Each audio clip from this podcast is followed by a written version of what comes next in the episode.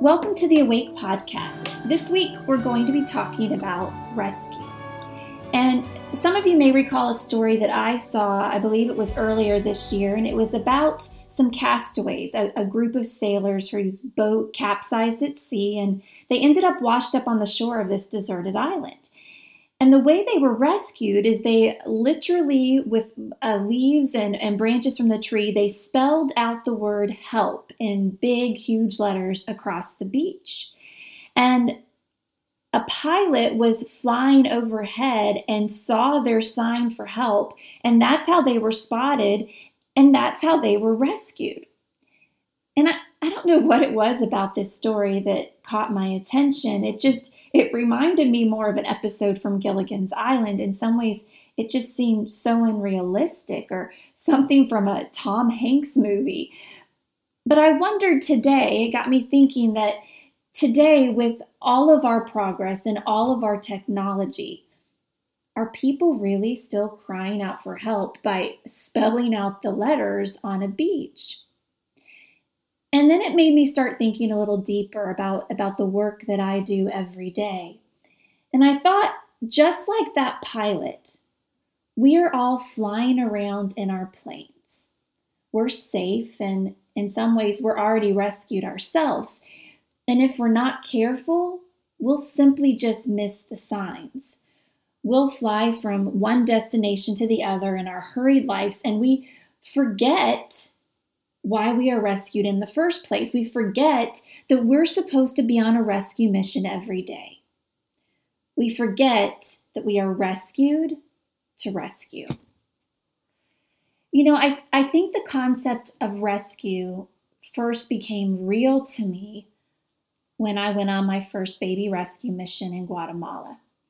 And I had heard about these children, these babies and young children who were literally dying on the verge of death because they didn't have food and they didn't have clean water. They were severely malnourished. That was making them sick. But equally, the effects of the dirty water they were drinking was making them sick as well. And I'll never forget that first time traveling high into the hills and the mountains of Guatemala and finding this little girl named Blanca. Her family lived at the top of this hill, it took us hours to get to her. Um, they were a family of extreme poverty. Uh, the parents loved their children and wanted to take care of them that simply had no resources.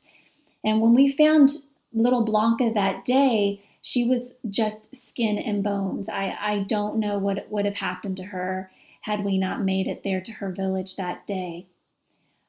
But months later, I was able to see Blanca again, and I saw this happy little girl that was thriving and, and so healthy, and a mother that was no longer worried.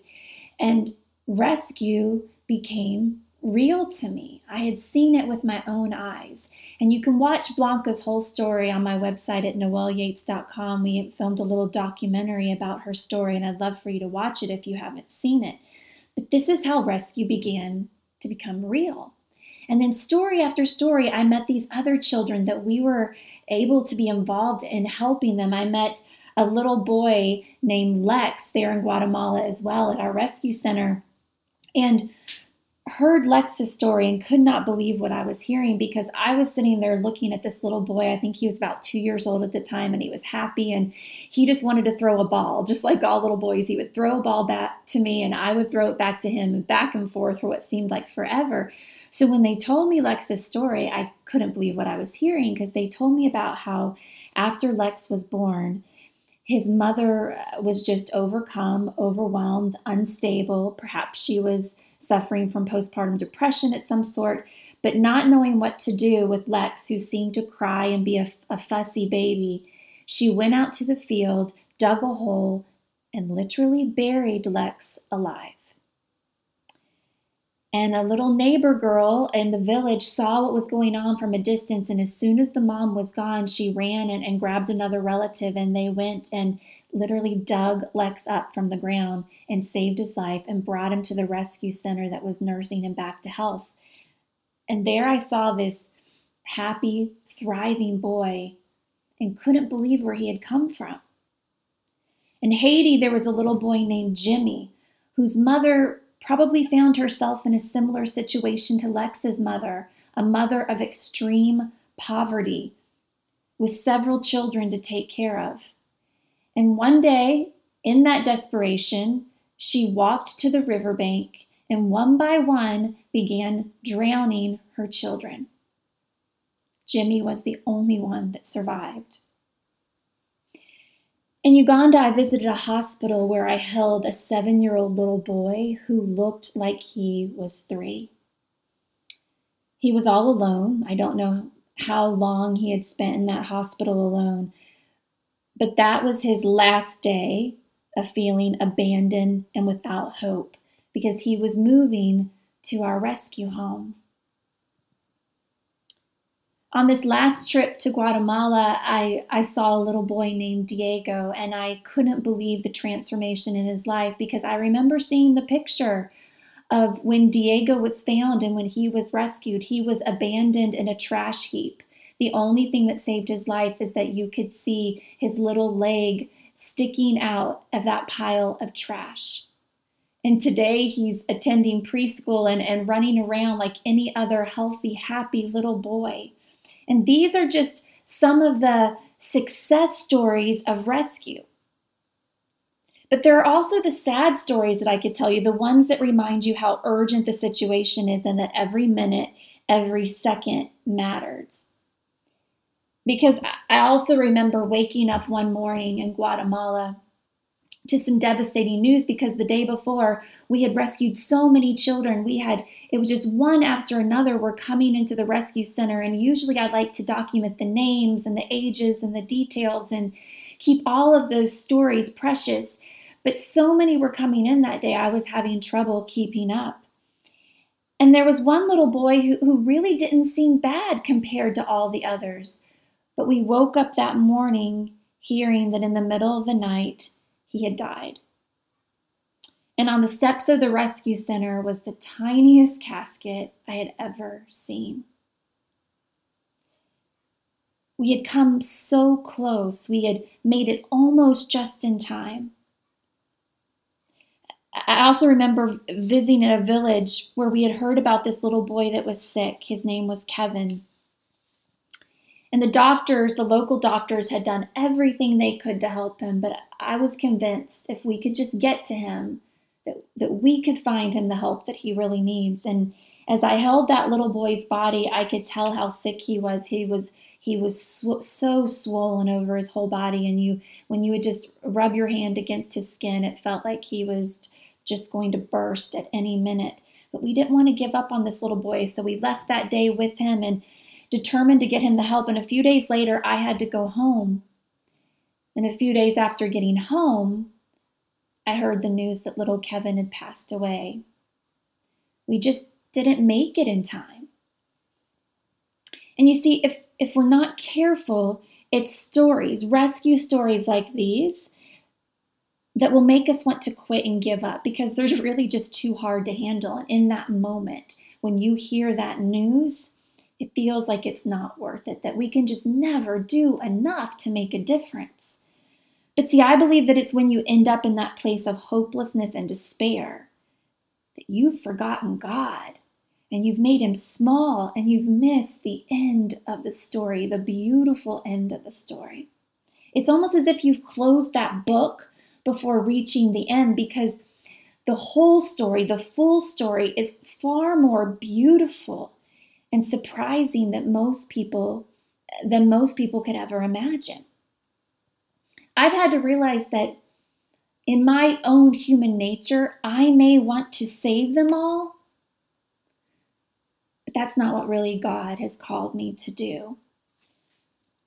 You see, baby rescue has taught me a lot. It's taught me to let go. It's taught me to fight for the ones that I can still fight for, but to let the ones I lose inspire me to keep going because for some, we will be too late. But for others, we're going to be just in time. You know, this always makes me think of my grandfather, and let me explain because a few years back, it's been a while, I guess now, more than a few years, I lost my grandfather on my mom's side. And I was very close to him. He was really a fixture in my life, a, a constant um, um, uh, stability, I guess you would say, at a time when I really didn't have it because I grew up in the ministry. My dad was an evangelist and we traveled, and I never really felt like I had a home or the same home. So my grandparents' home was really home for me. Um, I lived in an Airstream trailer traveling from church to church and, and living on their parking lots. My husband likes to say that I grew up in the circus, and there are some similarities. I kind of did. So, my grandparents' house was special, and I loved to go there. And I can remember when we would have to leave as a little child, I would literally grab onto their legs, just not wanting to leave their house. And they were they were simple people. My grandfather was a coal miner and he came to Christ later in life. And I also remember growing up sitting on his lap and just begging him to ask Jesus into his heart. And he later did. So when he got sick, it was hard to say the least, just like anybody who experiences uh, losing a grandparent. And when I got the call that I needed to get to his house fast, I did just that. I drove five hours to where he lived in West Virginia. And as soon as I got there, I ran to his bed that had been moved to the main floor. Hospice had moved in. And I leaned over so he could see me. And he looked up right at me in my eyes and he said, I knew you would come.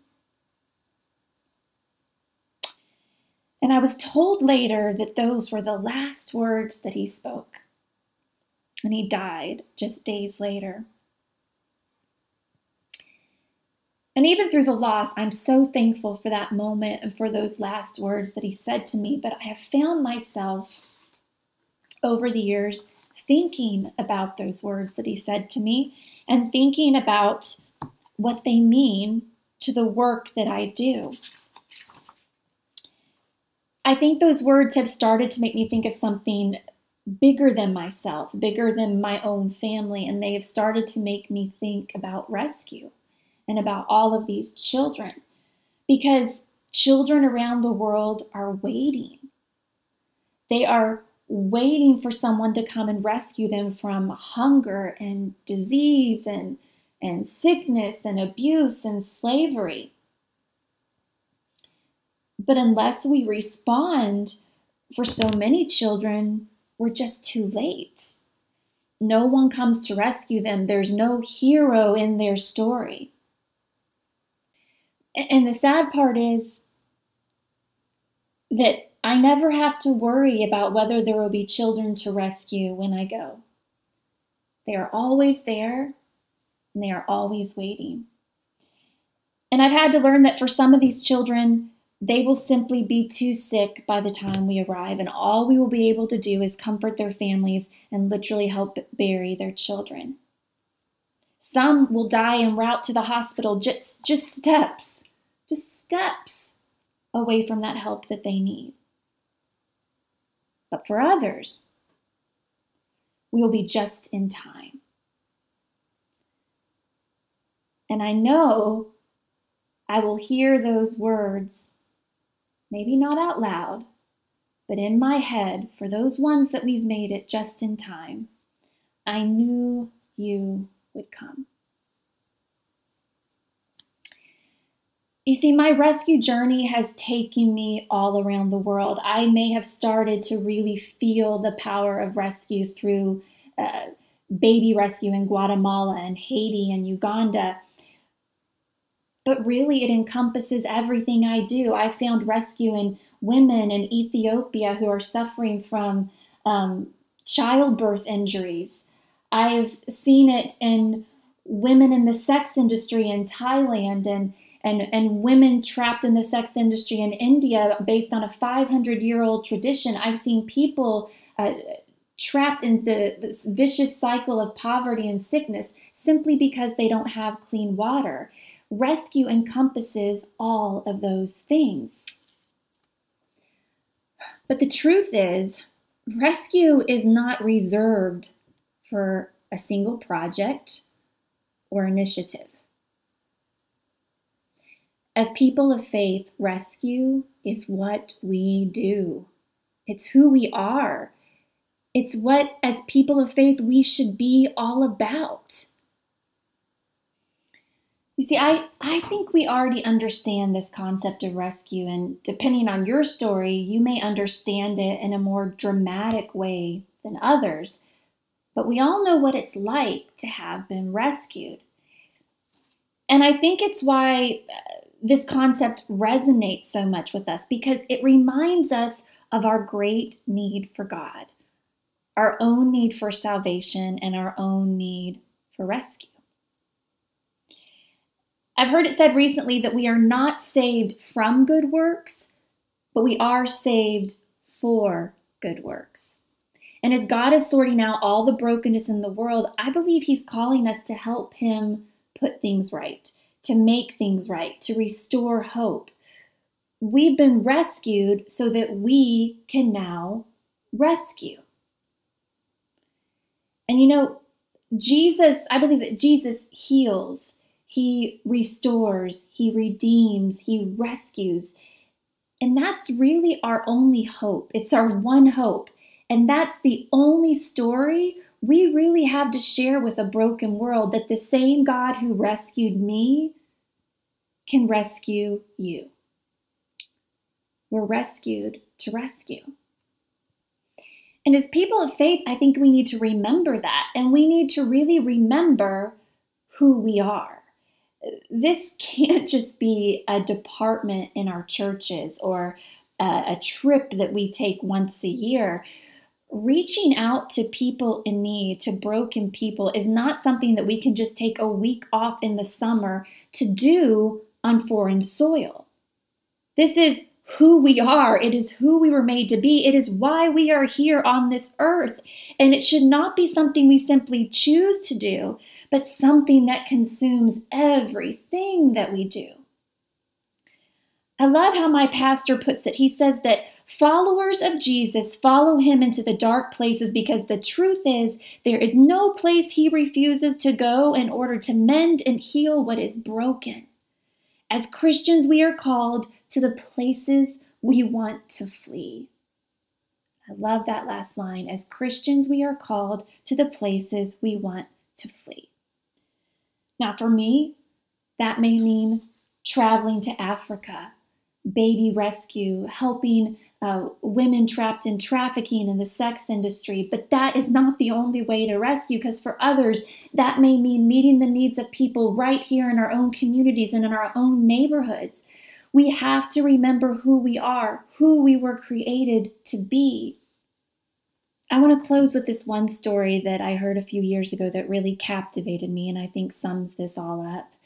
I was at a conference and I was listening to this woman speak, and she was a counselor and she was talking about a recent trip uh, that she had been on to Africa. And when she was there, she visited uh, this tourist attraction in Ghana called Cape Coast Castle. And originally, this castle was used for trading and then as a fort.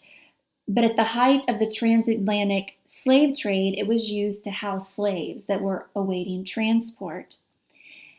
And so dungeons were added underneath this castle that could hold up to 1,500 slaves at a time for up to three months. 200 men would be crammed into just one of these tiny rooms. They were chained together, forced to lie in their own urine and feces for up to three months. I mean, can you even imagine the horrific conditions, the, the horrible smell? But like I said, today Cape Coast Castle is a tourist attraction. And so the woman was explaining how she went on this tour and how the tour guide led them through these dungeons. And as they were standing down in the dungeons, he began to tell them this story. He said, Guess what is placed right above these dungeons? He said, a chapel. So while hundreds were held captive beneath in these jump and these dungeons, the people above in the chapel probably came to church each week and, and sang and prayed and read scripture and perhaps even took an offering to help the less fortunate. And all the while, there was unbelievable unspeakable suffering happening right beneath their feet.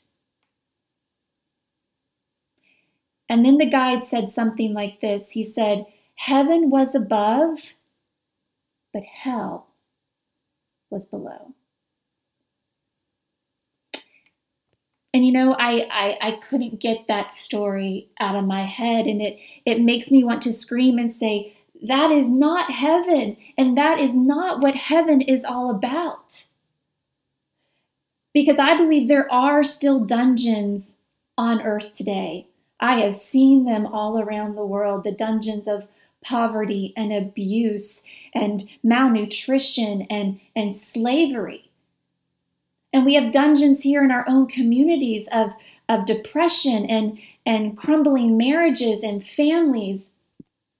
There are dungeons on our earth today. And as people of faith, we need to go into those dungeons, to, to reach into the dungeons of this world, to embrace those dungeons, to charge into those dungeons until the dungeons become the church. That is what heaven is all about.